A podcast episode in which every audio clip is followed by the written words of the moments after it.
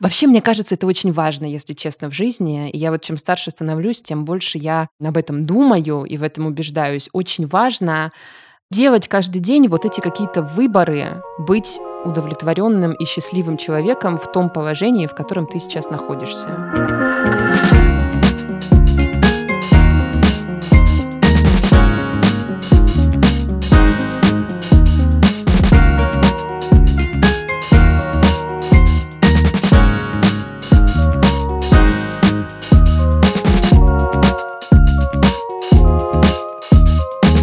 Здравствуйте, дорогие! Это подкаст «Норм». Меня зовут Даша Черкудинова. Меня зовут Настя Курганская. И сегодня мы поговорим про то, что такое счастье, почему мы все так к нему стремимся и так редко до него доходим. А мы перестали себя в этом сезоне уже ограничивать как контент-производителей и решили уже делать эпизоды на все темы, которые нас по-настоящему волнуют. И даже на такие вот, на которые вроде бы много чего сказано, но мы-то еще не сказали. Поэтому мы Начинаем вот с темы счастья. Что такое счастье для нас, для вас, для разных мудрых людей, которые в этом что-то понимают? Будем сегодня разбираться. Я хочу начать с вопроса, почему вообще тебя эта тема взволновала? Мне бы не пришло в голову делать эпизод про счастье. А я не помню. Я что-то прочитала, какой-то контент, и просто напрыгнула на тебя и сказала, что нам нужно осмыслить эту тему. А еще я слушала подкаст Happiness Lab, мы сегодня про него еще поговорим. Угу. И там просто исследовательница счастья профессора Ели Лори Сантос на протяжении нескольких сезонов э, выясняет, что такое счастье для всяких разных людей. А это ее прямо специальность? Она да, да, счастье? она прям ведет курс по счастью. Это какой-то самый прикольный, наверное, для студентов курс, потому что они должны, например, в качестве домашнего задания выспаться. Вау! Да, или там пойти вместо лекции гулять. Вот она иногда им говорит, ну, сегодня лекции не будет, идите, пожалуйста, гуляйте, только оцените сейчас уровень своего счастья по шкале от 1 до 10, вот в эту секунду, когда вы услышали, что не будет занятий. Ой, надо было так готовиться к записи такие, этого выпуска. Десять! Вот. Мы попробуем дозвониться разным интересным, уважаемым людям, которые, в принципе, что-то, наверное, нам про счастье могут рассказать. Это mm люди из разных сфер. Теоретики и практики счастья. Да, которые знают, как счастье устроено. Вот они нам дадут интервью в этом эпизоде. А мы послушаем и позадаем вопросы. Да. Этот выпуск мы снова делаем при поддержке нашего любимого косметического бренда CeraVe. Мы с Дашей часто пользуемся средствами CeraVe для ухода за кожей лица и тела. Они не содержат отдушек, парабенов и не закупоривают поры. CeraVe – это одновременно эффективная и недорогая уходовая косметика, потому что в ее создании используются самые передовые технологии. И в этом эпизоде вы снова услышите нашу постоянную совместную рубрику с ЦРВ про мифы об уходе за кожей. Ближе к середине эпизода.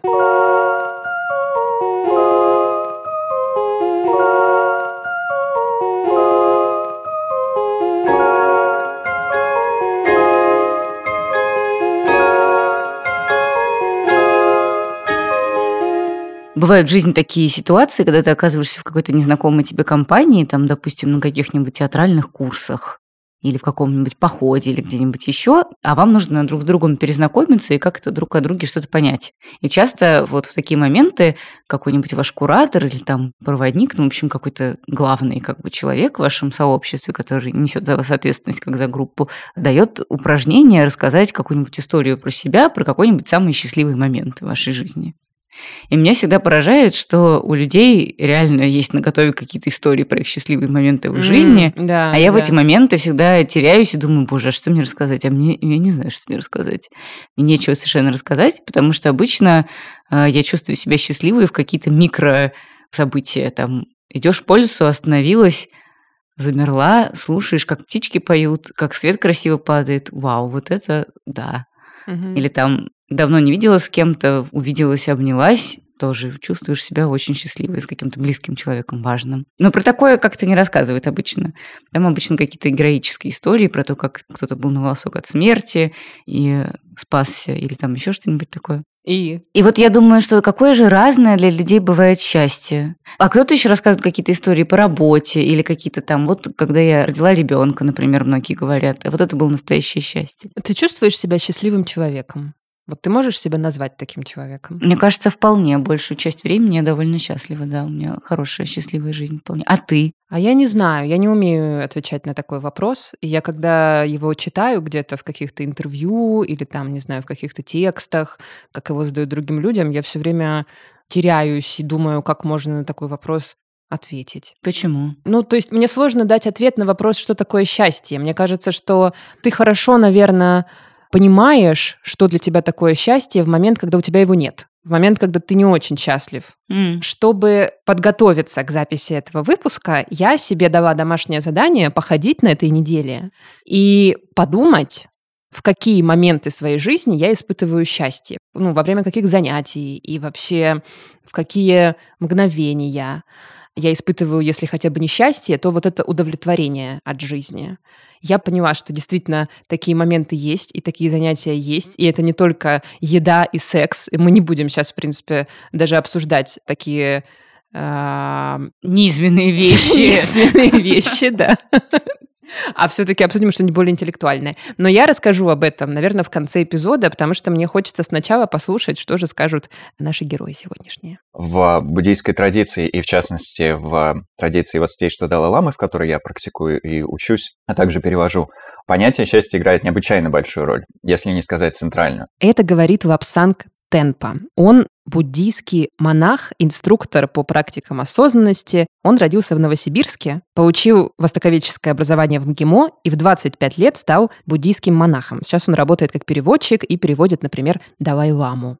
И вот для этого выпуска я решила позвонить ему и узнать, какую трактовку концепции счастья предлагает нам буддийское мировоззрение. Сама структура буддийского учения целиком выстроена вокруг двух центральных понятий – счастье и, соответственно, страдание, где счастье определяется как любое состояние, которое мы желаем продлить, когда оно присутствует, или вызвать, когда оно отсутствует, но мы о нем, например, думаем или вспоминаем. И, соответственно, если говорить о его полной противоположности, страдание – это состояние, которое мы хотим прервать или которого мы хотим избежать, хотя сейчас оно не проявлено. Например, если я думаю про головную боль, но сейчас у меня ее нет, и все же я хочу ее избежать, и, например, для того достаточно сплю, достаточно пью воды и так далее, это, соответственно, страдание. Мы можем разделять счастье и страдания на разные субкатегории, где некоторые виды счастья скорее будут ассоциироваться с удовольствием, которое мы, например, получаем в результате какой-то внешней стимуляции, приятных слов со стороны других людей, приятных чувственных переживаний и так далее. И другая категория, мы можем также говорить о счастье, которое проистекает из глубинной уравновешенности нашего собственного ума, из развития и проявления благотворных умственных качеств, таких как спокойствие, сострадание, мудрость, доброта и так далее. И дальше в разговоре про отдельные категории счастья мы можем говорить про, например, причины, которые вызывают каждую соответствующую категорию, про продолжительность этих видов счастья, мы можем говорить, что глубинное счастье является более устойчивым, более продолжительным, чем временное, проистекающее из внешней стимуляции. Поэтому в некоторых контекстах буддизм описывает временное счастье как одну из форм страданий на самом деле. Например, мы получаем удовольствие от шоколадного пирога, да, но если мы продолжим его есть и есть и есть и есть, это удовольствие превратится в страдание. Мы много в подкасте «Норм» говорим о ментальном здоровье, о том, как почувствовать себя лучше и физически, и эмоционально, как научиться замечать свои разные состояния и чувства и своевременно реагировать на дискомфорт, если он возникает. И, собственно, этот выпуск как раз о чем-то подобном.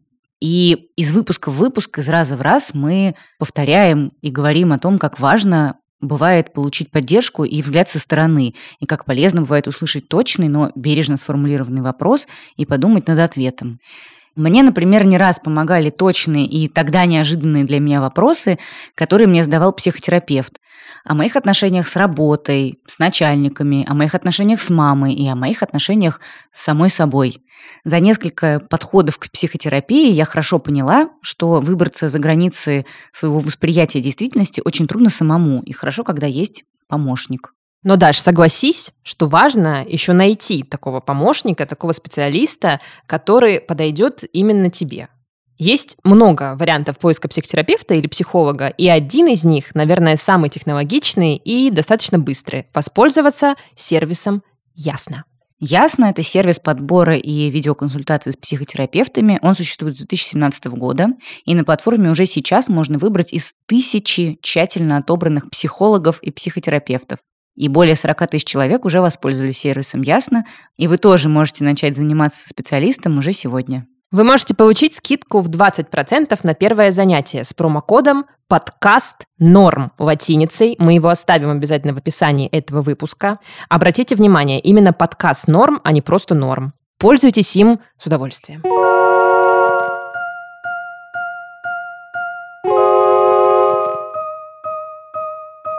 Мартин Селигман, как основатель школы позитивной психологии и человек, активно вовлеченный в диалог, в том числе с буддийской традицией. Это говорит Вапсанг Тенпа, буддийский монах. Постарался сформулировать это глубинное благополучие, выделив три его основных критерия, сказав, что мы переживаем это глубинное благополучие в самых светских терминах, если отойти от понятий просветления и тому подобного. Мы переживаем это благополучие, когда мы способны переживать много позитивных эмоций, то есть радующих эмоций в данном случае. А мы переживаем это благополучие, когда мы способны регулярно входить в состояние потока, когда мы занимаемся творчеством, работой или, например, даже слушаем музыку. То есть наши навыки внимания позволяют нам глубоко погружаться в процессы, которыми мы заняты. И, наконец, третий критерий – мы переживаем глубинное благополучие, когда мы знаем, что наша жизнь наделена смыслом. Когда эти три условия соблюдены, и буддизм не стал бы их оспаривать, хотя это светская классификация, мы действительно можем сказать, что наша жизнь обладает вот этим субъективным качеством глубинного благополучия. Но пределов для его развития нет, мы можем продолжать его развивать. И такие вещи, как осознанность, это технические навыки, которые позволяют нам к этому глубинному благополучию продвигаться. А при этом получается, что вот этот смысл, вы называли третье условие, осмысленность действий, там смысл жизни, он может быть при этом любой. Хотя смысл жизни, который мы находим является субъективным, он не исходит со стороны в буддийском понимании какого-то, например, всемогущего существа, которое для всех предопределило определенную судьбу. Мы сами выбираем, чему посвятить свою жизнь, и сами приписываем смысл явлениям вообще. Это буддийское представление о взаимозависимости между реальностью и нашим умом. Хотя, конечно, это субъективный смысл, он в то же время в идеале должен находиться в каком-то сонастрое с тем, как устроена реальность. А реальность устроена так, например, что все существа стремятся к счастью и пытаются избежать страданий. Все взаимозависимо. Следствия вытекают из причин и так далее. И чем больше наше понимание смысла нашей жизни сонастроено с принципами взаимозависимости, сострадания, ненасилия, заботы о других и так далее, тем больше эта осмысленность жизни будет пробуждать в нас глубинное благополучие.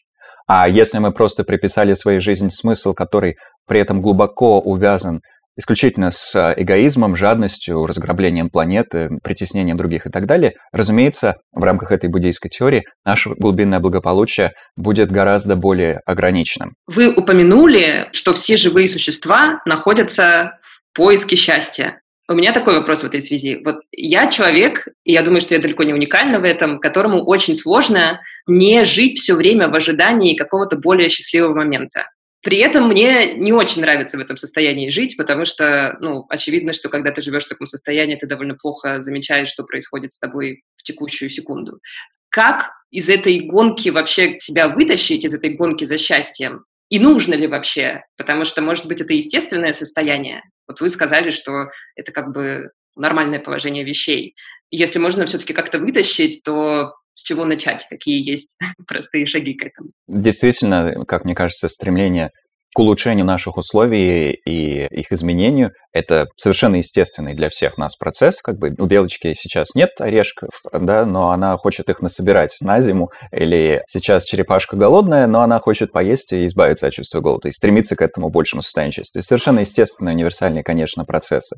В нашем случае мы, как люди, как это описывает Далай-лама, обладаем невероятным человеческим интеллектом или невообразимыми с точки зрения эволюционной как бы, психологии интеллектуальными ресурсами. Эти ресурсы позволяют нам воображать вещи, которые далеко выходят за рамки того, что могла бы себе вообразить белочка или черепашка. Мы можем как бы быть человеком крайне скромных доходов, но представлять, что через 10 лет мы будем известным fashion-блогером, да, с доходом в 10 миллионов рублей в месяц, и мы будем ездить на дорогой машине и так далее. То есть пределов у нашего воображения нет, а вот его содержание часто обусловлено тем, что мы вбираем из внешней информационной среды. И это, к большому сожалению, Поскольку внешняя информационная среда в основном рассказывает нам исключительно про внешнюю стимуляцию, в том числе со стороны денег, приятных переживаний и так далее, а мы страдаем от синдрома дефицита воображения. Нам недостает сил представить какие-то иные виды благополучия, помимо чисто внешних изменений в нашей жизни. Ну, действительно, новый партнер, новая работа, новая зарплата и так далее. А если бы мы жили, например, в тибетской культуре до оккупации Тибета в 1959 году, если бы мы были тибетцем или тибеткой 19 века, например, наше воображение в значительной степени также охватывало бы и сферу психологической эволюции. Мы знали бы, что да, можно чуть-чуть разбогатеть, можно построить какую-то коммерческую империю, даже если при большом желании, и гонять караваны туда-сюда, в Индию и обратно. Но еще одна цель, которая достижима, состоит в том, чтобы заняться внутренней практикой, можно так сказать, или умственной гигиеной, или тренировкой ума, и научиться переживать невероятные уровни блаженства, свободы и счастья в каждом мгновении за счет того, что мы подлинно изменили свой ум в психологической практике. Речь, конечно, не идет о том, что мы все должны, как это иногда себе люди представляют, бросить семью, работу, все на свете, уйти как бы в пещеру, жить, медитировать, созерцать пупок. Ну, то есть как бы абсурд. Вот не об этом идет речь, а о том, что мы затем находим новый баланс. Даллама иногда говорит, что в идеале у нас был бы баланс 50 на 50. Не с точки зрения даже количества часов в день, а просто с точки зрения того, каковы наши приоритеты. 50% своих как бы внутренних ресурсов мы бы посвящали, да, заботе о себе на внешнем уровне, заботе о своей семье в том числе, как бы работа, зарплата, партнеры, деньги, медицинская страховка, вот это все. А 50% мы бы уделяли изменению самого своего психологического состояния. И сюда, конечно, бы относились и психотерапия, и телесно-ориентированные практики, все на свете. Но, помимо прочего, конечно, также медитация, осознанность и вот это все. Почему? Потому что благодаря работе с этими элементами своего опыта мы бы могли научиться в каждом мгновении испытывать гораздо больший уровень удовлетворенности. Но не слепой удовлетворенности, которая говорит, а, ну да, поэтому я не буду менять мир, не буду бороться, не знаю, с ксенофобией, не буду бороться за гендерное равноправие и так далее. Вот просто всем буду удовлетворяться. Нет, не в этом смысле, а с той точки зрения, что в каждом мгновении, где я продолжаю заниматься какой-то, может быть, общественно полезной, осмысленной деятельностью, помогать другим, помогать себе и так далее, я также испытываю определенный уровень радости уже здесь и сейчас. Я уже этим мгновением удовлетворен, хотя на внешнем уровне я продолжаю предпринимать необходимые для изменений шаги под влиянием своих состраданий и доброты. Пришло время нашей совместной рубрики с косметическим брендом CeraVe Напоминаем, что ЦРВ – это доступный дерматологический уход для любого типа кожи, и в каждом выпуске мы разбираем один миф про уход за кожей. Сегодня мы поговорим про связь нашего внешнего вида и выпитой воды. Правда ли, что если пить много воды, то кожа станет выглядеть классно? Мы спросили у нашей уже постоянной гости, врача-дерматолога, косметолога и медицинского эксперта марки ЦРВ Майи Гаудобиной. Здравствуйте, Майя. Здравствуйте, Настя. Хочется подтвердить или развеять миф о том, что если пить много воды, ну или достаточно воды, то кожа будет хорошо выглядеть. И вообще вот это питье способствует более здоровому виду кожи. Так это или не так? Что говорит медицина и косметология и вообще наука на эту тему? Давайте с вами в рамках этого вопроса вспомним, что кожа – это часть организма. И всему организму нужна вода, не только кожа, для того, чтобы хорошо себя чувствовать и в первую очередь для того, чтобы хорошо происходили все обменные процессы. Поэтому пить достаточное количество воды для хорошего свежего вида кожи, конечно, необходимо. Но здесь важно определиться с тем, что значит достаточно, потому что очень большой разброс мнений. У нас есть магическая цифра в полтора литра в день, которая чаще всего упоминается. Некоторые увеличивают ее до двух литров в день. Но принципиально важно, чтобы количество той воды, которую вы употребляете, было эквивалентно вашей нагрузке. То есть, если у вас, например, достаточно интенсивные физические нагрузки, или вы находитесь в жарком помещении, или в очень сухом помещении, это может быть связано даже с кондиционером, то очень важно пить достаточное количество воды, вы это даже поймете по своему самочувствию. Например, немножечко снижается мыслительная активность. То есть, если вы работаете, работаете и понимаете, что чуть-чуть хуже стали соображать, хотя вроде бы не так много времени прошло, то, скорее всего, мозгу недостаточно воды. То есть, клетки головного мозга – это тоже важный, один из самых важных потребителей воды. Mm. В организме человека основное депо жидкости – это подкожная жировая клетчатка. Это значит, что если вы будете пить недостаточно, то ваша подкожная жировая клетчатка будет воду запасать, потому что эта ситуация для организма – это опасность. Воды должно быть достаточно. Физиологически это связано со свойствами крови. Угу. У нас есть определенное соотношение между жидкой частью, водной частью крови и так называемыми кровяными тельцами или клеточными компонентами крови. И если оно будет неправильным, то в целом наш организм чувствует себя недостаточно хорошо. В первую очередь это относится к сердечно-сосудистой системе и, соответственно, к головному мозгу. Поэтому с точки зрения жизни для организма принципиально важно, чтобы воды ему хватало.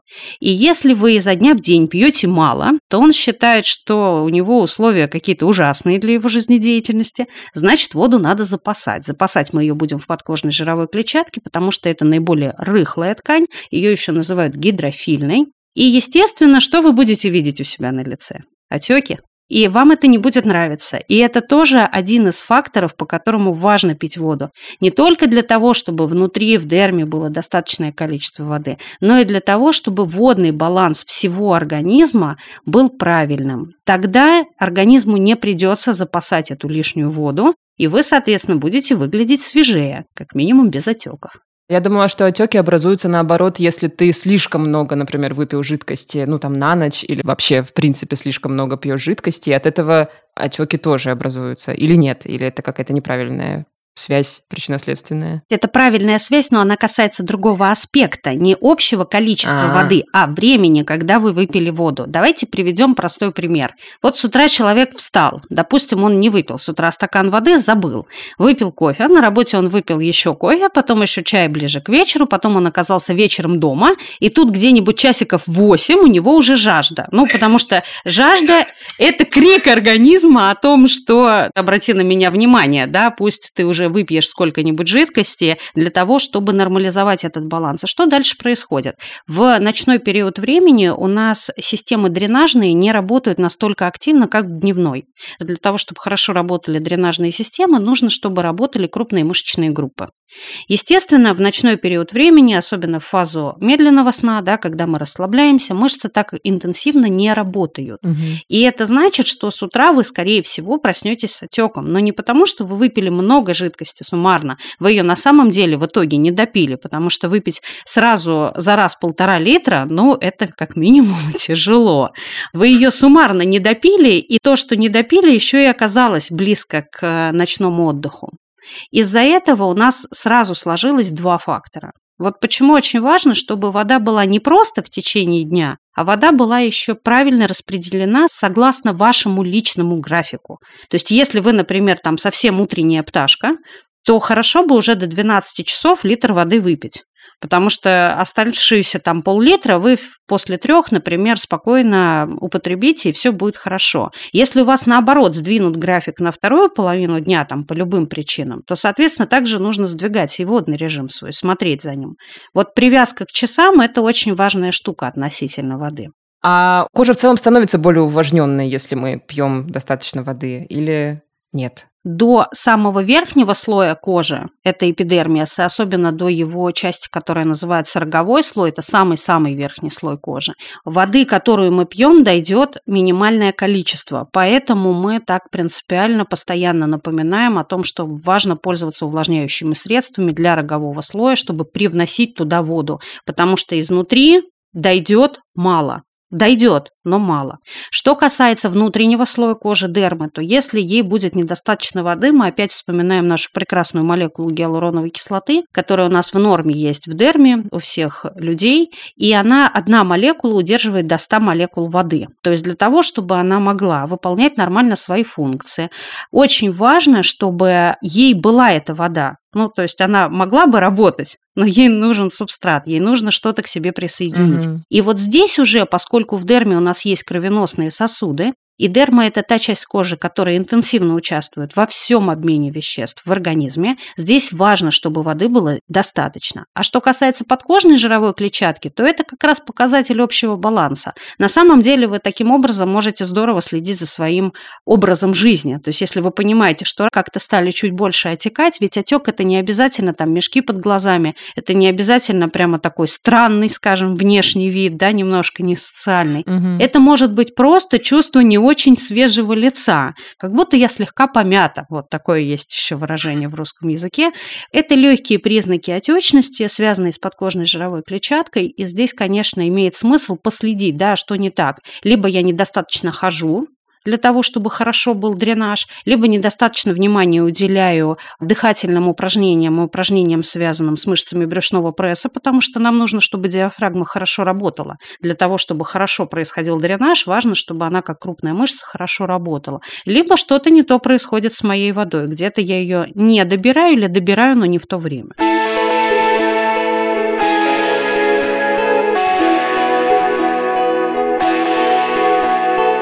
Классно было бы, как ты думаешь, если бы реально человечество могло всякие вот эти чувства тоже передавать вместе с сознанием.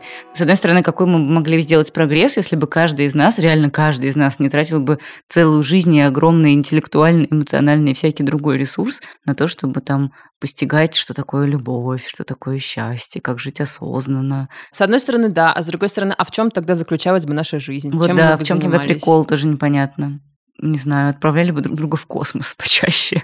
А может быть, наоборот, если бы сразу все как бы рождались, и им передавалось бы вот этот mindfulness, прям вшивался бы в них вместе с знаниями по ядерной физике, мы бы такие, типа, просто не надо ничего делать.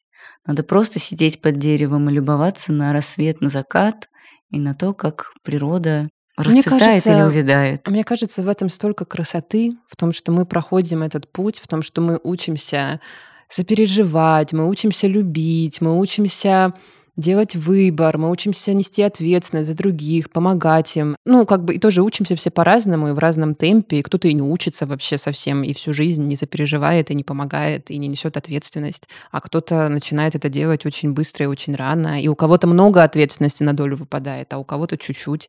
Я прошу прощения, но в этом же красота жизни и нашего мироустройства. Разговор о счастье нужно, конечно, начинать с определения понятия. Мы сейчас поговорим с Настей Травкиной. Она научная журналистка и автор книги «Homo mutabilis». Она понимает, как действует наш мозг с точки зрения нейробиологии, нейрофизиологии, и сейчас объяснит нам, что такое счастье с научной точки зрения. Есть ли у вас вообще ответ на вопрос о том, что вы подразумеваете под счастьем, когда его обсуждаете? Лично для меня это состояние какого-то удовлетворение в моменте скорее, но для всех людей, кажется, это значит что-то совершенно разное. Да, вот это интересный нюанс, потому что одним из первых вообще об этом написал Мишень Монтень в XVI веке, потому что, ну, как-то традиционно в западной философии, вот в античности философы, они всегда искали универсальный подход к счастью, да. А счастье – это отсутствие боли и страдания, или счастье – это жить в моменте, или счастье – это быть мудрецом и жить достойной жизнью жизнью для всех.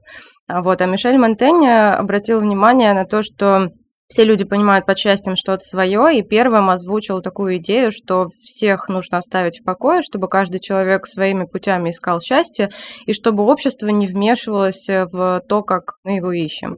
И на самом деле вопрос о том, если я стремлюсь к счастью, и ты стремишься к счастью, что мы стремимся к одному и тому же, это вообще не факт даже в самом вопросе, почему мы все стремимся к счастью, а, заложена некая такая некорректность, потому что, например, с точки зрения антропологии, вообще не все народы стремятся к счастью, mm. и даже не в каждом языке есть слово счастье. А если есть слово счастье, то оно может означать разные вещи. Например, такая психология и философия счастья современная, она пришла к нам из западной культуры, в частности из США. И в США слово happiness – это гораздо более поверхностное состояние, потому что оно однокоренное со словом happen, и в целом ну, как бы имеет такое значение удачи. Угу. Лингвисты говорят, что и наше слово счастье, оно тоже восходит к ну, как бы удачная доля, да, что тебе что-то такое досталось случайно, и вот такая радость у тебя. Но со временем у нас все-таки в языке слово счастье, оно приобрело такой экзистенциальный смысл, да, счастье это что-то такое всепоглощающее. И мне кажется, что есть еще конфликт культур, когда к нам приходят экспортные книги о счастье, которое вот это некое такое поверхностное состояние, которое легко схватить, если ты там пообщался с друзьями, хорошо поел, позанимался спортом, а ты как русский воспринимаешь это через некую экзистенцию, то случается такой вот культурный конфликт. То есть вот есть языки, в которых нет счастья как такового вообще. Есть слова типа радость, улыбка или что-то такое, но антропологи даже не нашли вот такого понятия, потому что многие народы к этому не стремятся. А стремятся, например, не к тому, чтобы быть счастливым индивидуально, да, то есть испытывать какое-то вот состояние, как ты говоришь, что вот какой-то момент, и тебе хорошо. Угу. Они стремятся не к этому, а, например, к тому, чтобы все были дружны между собой, Mm. чтобы происходило какое-то коллективное действие, чтобы все друг другу помогали. Это, например, более восточный подход, чем западный. Есть вот такая еще разница. Когда проводят э, опросы на тему счастья, из которых, собственно, мы и ну, имеем такое, в кавычках, научное представление, потому что, конечно, неточные, неестественные науки не могут так измерять счастье, как психологические опросы субъективные, да, когда у людей спрашивают, а вот как вы чувствуете себя счастливыми? И вот обнаруживается, что, например, в Японии, ну, вот не принято говорить о том, что ты счастлив. Наоборот, принято говорить, какой ты несчастный, и все у тебя плохо, и вообще, потому что стыдно. Важно заботиться не о своем счастье, а о том, чтобы быть там полезным другим людям, иметь хорошие отношения. Китаю это, кстати, тоже свойственно. Это вот разница между западным индивидуализмом и восточным коллективизмом тоже проявляется. То есть вот э, мы сразу, когда говорим о счастье, мы наталкиваемся на вопрос о том, что, как и многие очень сложные а, психические функции, типа, например, любовь, или сознание, да, мы о них часто говорим, но мы понятия не имеем, что это такое, и не можем сойтись друг с другом, когда мы об этом говорим. А дальше возникает следующая проблема. Если мы не знаем, что исследовать, то что же нам исследовать? По идее, чтобы исследовать части в биологии или в нейробиологии, нам нужно положить в томограф по отдельности пару тысяч счастливых людей. Значит, мы уже не знаем, кого туда класть, в каком состоянии его туда класть. Угу. В общем, это я к тому, что непосредственно счастье в биологии измерить сложно, потому что непонятно, что измерять. Меня что поражает всегда в обсуждении таких вечных тем и как бы банальных тем, как счастье или там дружба или еще что-то, что вообще-то всем все известно. Еще со времен Библии, Торы и так далее. Вот в этом подкасте, про который я вначале говорила, Happiness Lab, там есть целый мини-сезон про счастье в понимании древних мудрецов. Аристотеля, стоиков, Торы и так далее. И, в общем, когда слушаешь людей, которые исследуют с гуманитарной точки зрения всякие священные писания всяких древних философов, становится понятно, что ну вот как в древние времена все знали, что нужно, с одной стороны, хорошо кушать, хорошо высыпаться, не перенапрягаться и чувствовать себя в моменте, а с другой стороны, не зацикливаться на себе и своих ощущениях, а там быть добрыми, помогать друг другу, быть частью сообщества, быть вовлеченным в разные дела, приносить пользу, смысл там какой-то создавать, нести. Так, в общем, ну, ничего не изменилось, все точно так же, просто каждое наше новое поколение переосмысляет эти банальные истины с какой-то своей точки зрения и заново учатся быть счастливыми быть полезными, быть важными людьми. На самом деле все эти клише, которые принято считать клише и про которые принято так говорить, что типа, ах, это банальность. Угу. Но на самом деле они все реально требуют прочувствования в твоей личной жизни. Ну и до да. тех пор, пока ты их не прочувствуешь сам на своем опыте, ты на самом деле их не постигнешь. Они, в смысле, эти клише, какими бы они ни казались тебе знакомыми, какими бы они тебе ни казались очевидными. И вот этот пресловутый выбор быть счастливым и выбор быть удовлетворенным твоей жизнью. Вообще, мне кажется, это очень важно, если честно, в жизни. И я вот чем старше становлюсь, тем больше я об этом думаю и в этом убеждаюсь. Очень важно делать каждый день вот эти какие-то выборы, быть удовлетворенным и счастливым человеком в том положении, в котором ты сейчас находишься. Если мы все и так знаем, что делать, еще с древнейших времен, зачем нам класть кого-то вообще в аппарат МРТ и смотреть за их мозгами, что там у них происходит. Мы можем просто жертвовать деньги на благотворительность или там помогать обездоленным собачкам и еще кому-то и чувствовать себя хорошо. Действительно, не нужно класть людей в томограф, чтобы знать, как жить, и в этом некая такая проблема современной популярной науки, как мне кажется. Почему-то в сознании очень многих людей она занимает место этики. Это говорит Настя Травкина. Биология не отвечает на этот вопрос, но, по-видимому, в связи с э, упадком религиозности да, за последние сто лет, когда вот у нас была религия, которая отвечала на вопрос, как жить, и все аргументировала Богом. Это немножко утратило актуальность, и люди, видимо, внутренне бессознательно нуждаются в том, чтобы иметь какое-то руководство, как правильно, и они выбрали науку. Мгм. Не стоит ждать от науки этического гайденса. Это не родители, не бог и не священник. Экзистенциальная проблема вообще, которая началась со смерти Бога, в том, что мы и смысл жизни себе должны задавать сами, и этику поведения должны задавать сами. Это вообще не отрицает того, что мы знаем, что в мозгу есть определенные вещества, и, в принципе, в организме есть некоторые процессы, которые ассоциируются с приятными переживаниями. Мы знаем эти вещества, допустим, серотонин, дофамин, окситоцин, эндорфины. Это все есть. Но это не зелье. Ты выпиваешь э, эндорфиновый коктейль, и ты счастлив. Это может быть эйфория на мгновение. Счастье ли это? Не факт. Опять возвращаемся к вопросу, что мы понимаем под счастьем.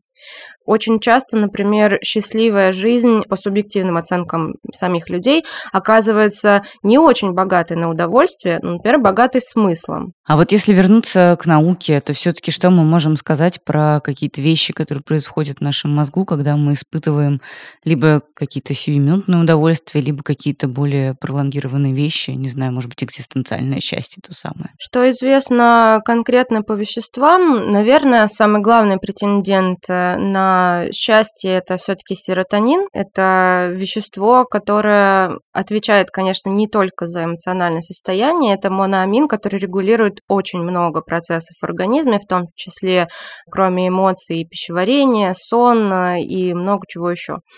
В принципе, выплеск серотонина вызывает э, торможение, и он синтезируется в основном из внешних источников. И вот такое характерное серотониновое состояние – это когда ты хорошо поела. Благостное, никуда не надо идти, хочется немножко отдохнуть, позалипать и все такое. Есть еще дофамин. Очень часто называют гормоном удовольствия. Это ошибочно, это не так. Дофамин – это молекула, которая заставляет организм стремиться к тому, что обеспечивает ему выживание. В основном стремление добыть еду, добыть сексуального партнера, заняться сексом. Он запускает родительское поведение, также связан с движением, и с тем же связано то, что дофамин вызывает удовольствие от познания. Мгм. Такой нейропептид, который заставляет э, стремиться к тому, что нам нужно. Он э, в поисках наград все время, и он управляет так называемой системой поощрения. На этом построены соцсети, например. Почему нам нравится в них сидеть? Мы все время обновляем там комментарии или оповещения, потому что это тоже приносит вот это вот предощущение удовольствия. Как только ты его получил, оно исчезло. Дофамин очень быстро расщепляется. И получается метафорическое противостояние дофамина и серотонина. Молекула «хочу больше» и молекула «мне достаточно». В одной из моих любимых книг Евгений Гинзбург «Крутой маршрут». Лагерные воспоминания Евгении Гинзбург о том, как она очень много лет провела в лагерях, была репрессирована. Она уже ближе к концу книги пишет о моментах счастья, которые были в ее жизни. Она проживала очень тяжелую жизнь. И она писала о том, что было два момента в жизни у меня, когда я чувствовала чистое счастье настоящее счастье, то, что, как мне кажется, все люди называют этим словом, два момента было таких у меня. Первый момент, когда я была студенткой, и я танцевала на одном из праздников вальс со своим преподавателем, и я была очень молода, это был прекрасный вечер, я чувствовала себя такой счастливой, чувствовала, что вся моя жизнь впереди, и это был момент чистого счастья. А второй такой момент был в разгар ее жизни в лагерях, когда она после долгой-долгой разлуки встретилась со своим вторым мужем, с которым ее лагерная жизнь разлучила. И вот они встретились, и там как-то эпизод так описывается, что-то там они шли вместе по какой-то заснеженной дороге в минус 50, снег летал, буран у них над головами, но они шли вдвоем после долгой-долгой разлуки, и это был момент счастья. И вот она там очень классно пишет, что вот было у меня два таких чистых момента в жизни. Вот один был вот такой про молодость и про то, что вся жизнь впереди, а второй был про воссоединение в очень тяжелый период с любимым человеком. Это один из моих любимых моментов этой книги. Мне кажется, что он такой очень, ну, не знаю, красивый. безусловно, мы можем повышать субъективное качество нашей жизни, где бы мы ни находились. Это говорит Вапсанг Тенпа, буддийский монах. Некоторые из моих еще живущих учителей из числа тибетцев, которые пережили худшие годы оккупации и культурной революции, практиковали в концлагерях в полном смысле этого слова. Даже не просто в тюремном заточении, а в тюремном заточении с пытками и всем, что прилагается. Практиковать и менять свою можно абсолютно где угодно. Наша сложность состоит не в том, чтобы найти внешние условия, позволяющие практиковать, а в том, чтобы расставить приоритеты, позволяющие практиковать. Когда столько отвлечений, сложно выкроить какое-то время, хотя бы 5, 10, 15 минут иногда, на то, чтобы помедитировать, развивая внимание. Все это, казалось бы, достижимо, но, как знают инструктора медитации, во всяком случае, по опыту, мы всегда находим отговорки. Скажите, а получилось ли у вас ровно неделю практиковать по 5 минут каждый день? Нет, вы знаете, столько дел. Это вопрос не загруженности, это вопрос приоритетов, откровенно говоря. И тогда нам на помощь приходит переосмысление всего этого дела. И здесь, опять-таки, Далай-Лама предлагает очень полезную концепцию умственной или эмоциональной гигиены. Если бы мы понимали, без медитации, без психотерапии от меня будет исходить психологическое зловоние, я буду как бы излучать в мир такое, что все вокруг будут разбегаться или заболевать, если бы мы понимали вот эту логику распространения наших негативных эмоций в горизонтальном направлении, мы бы сказали, а, ну да, ну значит я могу все-таки выделить хотя бы 5 минут на все это дело. Или в вопросах развития внимания. Если я буду тренировать внимание, мне будет гораздо легче заниматься работой, потому что я смогу сосредоточиться на задаче, быстро ее сделать и пойти гулять. А сейчас я 4 часа сижу, переключаю вкладки и не могу написать одно письмо. Что делать? Соответственно, понять, этот процесс принесет мне пользу. И когда вот это понимание возникает, тогда и в условиях мегаполиса мы можем побудить себя на практику, и практика правильно построена, ее нужно корректировать и отстраивать.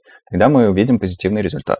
Я так понимаю, что именно поэтому медитации в какой-то момент стали популярны в Кремниевой долине, потому что в офисах просто менеджеры стали медитировать, чтобы быть более эффективными в работе. Вокруг этого, на самом деле, ведется большой общественный диалог, потому что когда менеджеры начали медитировать, увидели в этом пользу, они захотели поделиться всем этим с сотрудниками, но не из соображений заботы о благополучии сотрудников, а из соображений повышения исключительно, да, из этих соображений. Хорошо, давайте учиться осознанности, но давайте ей учиться для благополучия каждого отдельного индивидуума, и давайте также учиться и так, чтобы не происходило подмены понятий. У нас ужасный рабочий день, у нас нет никаких бонусов, никто не заботится о нашем здоровье, мы не получаем повышение зарплаты и так далее, но при этом вы хотите как бы скрыть наш дискомфорт этими практиками осознанности. Медитируй, и у тебя все будет хорошо. Вот вокруг этого ведется очень важный общественный диалог, потому что, конечно же, все эти практики и вообще концепция глубинного благополучия не должны скрывать насущность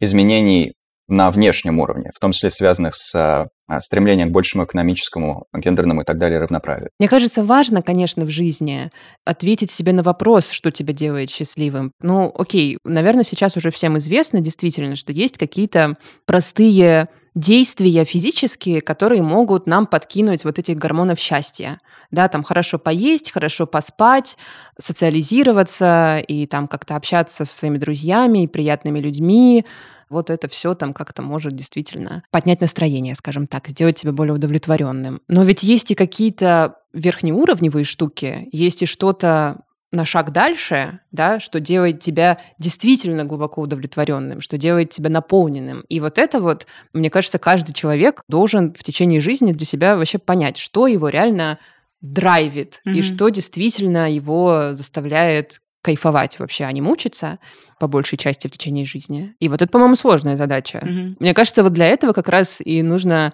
заниматься кто чем может. Какими-то практиками осознанности, медитациями, терапией, просто как-то рефлексировать качественно о своей жизни, чтобы ну, найти ответ на этот важнейший вопрос, на самом деле. А что тебе в жизни-то надо больше всего? Опять же, вот этот э, подкаст Happiness Lab, он на самом деле крутится каждый эпизод вокруг одного и того же, хотя там нейробиологи сидят, с другими нейробиологами и с разными антропологами и всякими остальными людьми, и каждый раз они приходят действительно к одним и тем же выводам, что сколько у тебя ни было денег, они не сделают тебя счастливым, тебе нужен смысл, а смысл берется обычно откуда? Вот Оттуда, именно. что а ты перестаешь фокусироваться на себе и на своих каких-то потребностях, нуждах, на своей бытовой алчности какой-то, на удовлетворении каких-то своих желаний сиюминутных, а ты смотришь на мир вокруг, видишь нуждающихся, видишь людей, которым ты можешь помочь, идешь и что-то делаешь. Красиво. Я говорю, наверное, про этот смысл, но точно так же мне кажется, что все-таки для того, чтобы найти смысл, нужно не только отринуть свои сиюминутные желания, но еще и, наверное, как-то разобраться с общественными установками и всякими стереотипами, которые на тебя давят, потому что если для человека смысл в жизни, который ему действительно приносит большое удовлетворение, это, например, вскапывать дачу свою и сажать помидоры. Он чувствует себя счастливым, когда он вскапывает дачу и сажает орхидеи. И он чувствует себя реально круто и, не знаю, чувствует себя счастливым в этот момент, ну, как-то надо будет человеку с этим разобраться в течение жизни и уволиться со своей корпоративной работы, хотя его мама и папа и бабушка будут ему говорить, что именно корпоративная работа – это то, что он должен делать всю свою жизнь. Тут еще как-то надо с этим разобраться, и это тоже большой путь, научиться как-то отстегивать от себя вот эти все культурные общественные установки и то, что нам там родители засунули в детстве в голову, и находить свое реальное... Но мне не нравится слово предназначение. Я вообще не уверена, что предназначение существует. Но вот свои какие-то реальные кайфы в жизни находить. Вот так можно выразить. Кайфы. Кайфы свои. Боже, давайте за кайфы, ребят. Не, ну еще важно, чтобы это были какие-то конструктивные кайфы, а не деструктивные. А ты знаешь, Ну так нет, некоторые конечно. говорят, ну, мои кайфы это... Ну да, конечно, надо какие-то вообще долговечные и конструктивные кайфы искать. Я все время смущаюсь от того, что все советы, которые можно вывести из нейробиологии, они очень похожи на советы бабушки по типу вовремя ложись спать, ешь морковку и все такое. Ну, к сожалению, вот ничего более оригинального, чем сбалансированная жизнь, не придумано. И в плане дофамина это связано с такой штукой, Дело в том, что кроме того, что выплескивается вещество да, в мозг, для того, чтобы оно сработало, оно поступает в рецепторы. И вот количество рецепторов может меняться. Если слишком много удовольствия, условно говоря, например, там при употреблении наркотиков, ну, определенных, Мгм. поступает огромное количество дофамина, количество рецепторов увеличивается, и получается, что дофамина, чтобы их заполнить, нужно больше. Это называется рост толерантности. Мгм. И вот есть мнение, что в целом можно разбалансировать систему поощрения, если слишком сильно угорать по удовольствиям. То есть, если ты party hard, то, возможно, это приведет к тому, что нормальное здоровое удовольствие, типа там прогулялся в парке, погладила кошку, поел здоровой пищи, тебя будут только вводить в уныние, потому что там будет нехватка вот этих впечатлений. Поэтому мне, в принципе, нравится эта идея, она согласуется, опять же, со многими философскими школами, в том числе с таким срединным путем буддизма, который призывал не утопать в роскоши, но и не быть чрезмерным аскетом, сбалансированное распределение здоровых удовольствий по каждому дню. Мгм. То есть, если ты впахиваешь ради того, чтобы в субботу совершенно угореть, напиться, нажраться, накуриться и вообще, то так формируются какие-то нездоровые зависимости, когда вот есть только несколько источников, которые дают тебе удовольствие и счастье, а все остальные моменты ты несчастен и только и ждешь, как э, сбежать в этот источник. Может быть, это звучит занудно, но это правда работает, когда ты размазываешь удовольствие мелкими такими порциями по дням, заботишься о том, чтобы все время было что-то небольшое, хорошее, полезное, и чтобы не было каких-то жутких всплесков. Мгм. Я не против вечеринок, надо подчеркнуть, но мне кажется, что, возможно, вот этот здоровый баланс, это когда ты приходишь на вечеринку в самое хорошее время на пару часов, и потом э, не очень поздно ложишься спать. Еще мы поговорили с психологом Ильей Латыповым о том, как стремление к счастью появляется у нас, что с этим стремлением делать, и бывает ли так, что стремление к счастью приводит нас как раз в самые темные и мрачные моменты нашей жизни. Я бы охарактеризовал понятие счастья вот таким простым житейским совершенно выражением. Это ощущение того, что все в этой жизни идет так, как надо. Говорит Илья Латыпов. Сочетание удовлетворенности собственной жизнью, то есть мои потребности базовые удовлетворяются. В целом я чувствую, что моя деятельность направлена на нечто осмысленное, нужное мне и другим людям. Да, я вижу, что вокруг меня люди что-то от меня хорошее получают. Более-менее все стоит на своих местах, а тут и рождается это ощущение удовлетворенности жизнью, и человек может сказать, ну да, я счастливый человек. Неудачи, несчастья, провалы – это естественная составляющая жизни, которую избежать невозможно. Мгм. А концепция успеха, да, говорит, если у тебя неудача, это ты не доработал. Если ты не доработал, значит что-то с тобой не так. И вторая составляющая вот этой вот гонки за успехом – это то, что жизнь представляется как бесконечное восхождение. Я достиг успеха, все, теперь следующего успеха, еще успех, еще успех.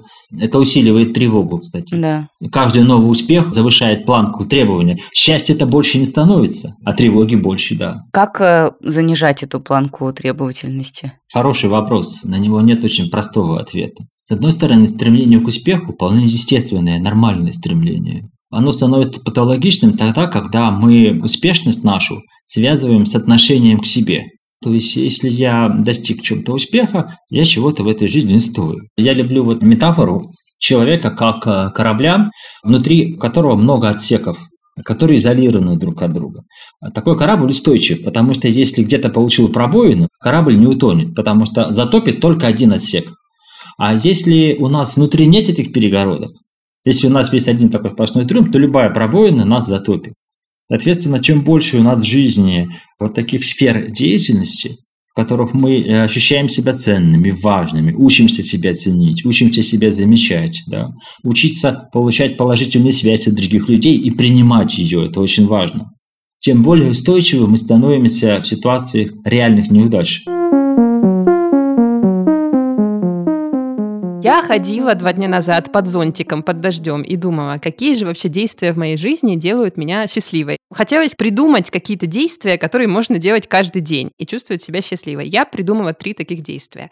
Во-первых, меня реально делает счастливой и удовлетворенной пресловутая интеллектуальная деятельность, когда крутятся шестереночки в голове. Ну, то есть, типа, когда ты взял и вдруг придумал какую-то идею, пришла тебе идея в голову классная, Ой, да. или типа, когда ты, например, читаешь какую-то умную книгу, и ты все в ней понимаешь, и она тебе дарит какие-то новые смыслы, и какую-то пищу для ума дает. Я Да, в этот это момент правда. чувствую себя счастливой. Реально, Это это, моменты, когда прямо эндорфины приходят ко мне. Второе, это такой, знаешь, хороший интеллектуальный разговор с человеком схожих с тобой взглядов, может быть, даже не обязательно близким. Это но со мной. да, это делает меня счастливой и действительно мне глубокое приносит удовлетворение в жизни. Ну и третье, то, о чем мы уже говорили в первой половине нашего подкаста, это, наверное, встреча после разлуки или после какого-то расставания временного или долгого с каким-то любимым человеком. И это, мне кажется, тоже такой общий рецепт. Но, возможно, у меня просто какие-то нарушения привязанности, и мне, чтобы испытать счастье, нужно сначала разлучиться. Даже когда я тебя вижу после отпуска, хотя не знаю, почему я сказала даже, я счастлива в этот момент. Ну, это реально кайф, и я получаю большое удовольствие от этого. Я даже когда после выходных тебя вижу, уже кайф, Настя.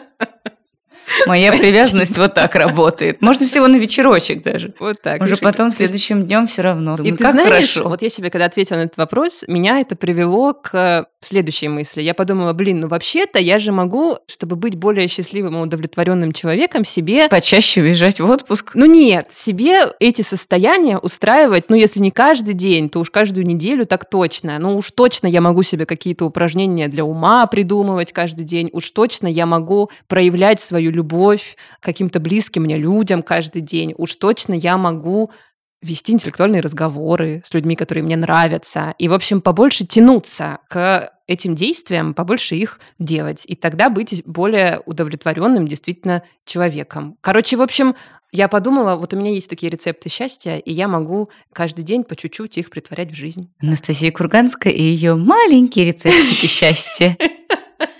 Может, мне уже пора ТикТок завести с моими маленькими рецептами счастья. Но мне нравится думать на самом деле о том, что наше счастье — это во многом наш личный выбор. Не на сто процентов, конечно, но во многом. И какие-то действительно маленькие шаги, которые мы можем делать каждый день. Да? Да. Освобождающая такая мысль. Ну все, дорогие слушатели. До новых встреч в следующую пятницу. Это был подкаст «Норм». Подписывайтесь на наш инстаграм. Будьте удовлетворены жизнью.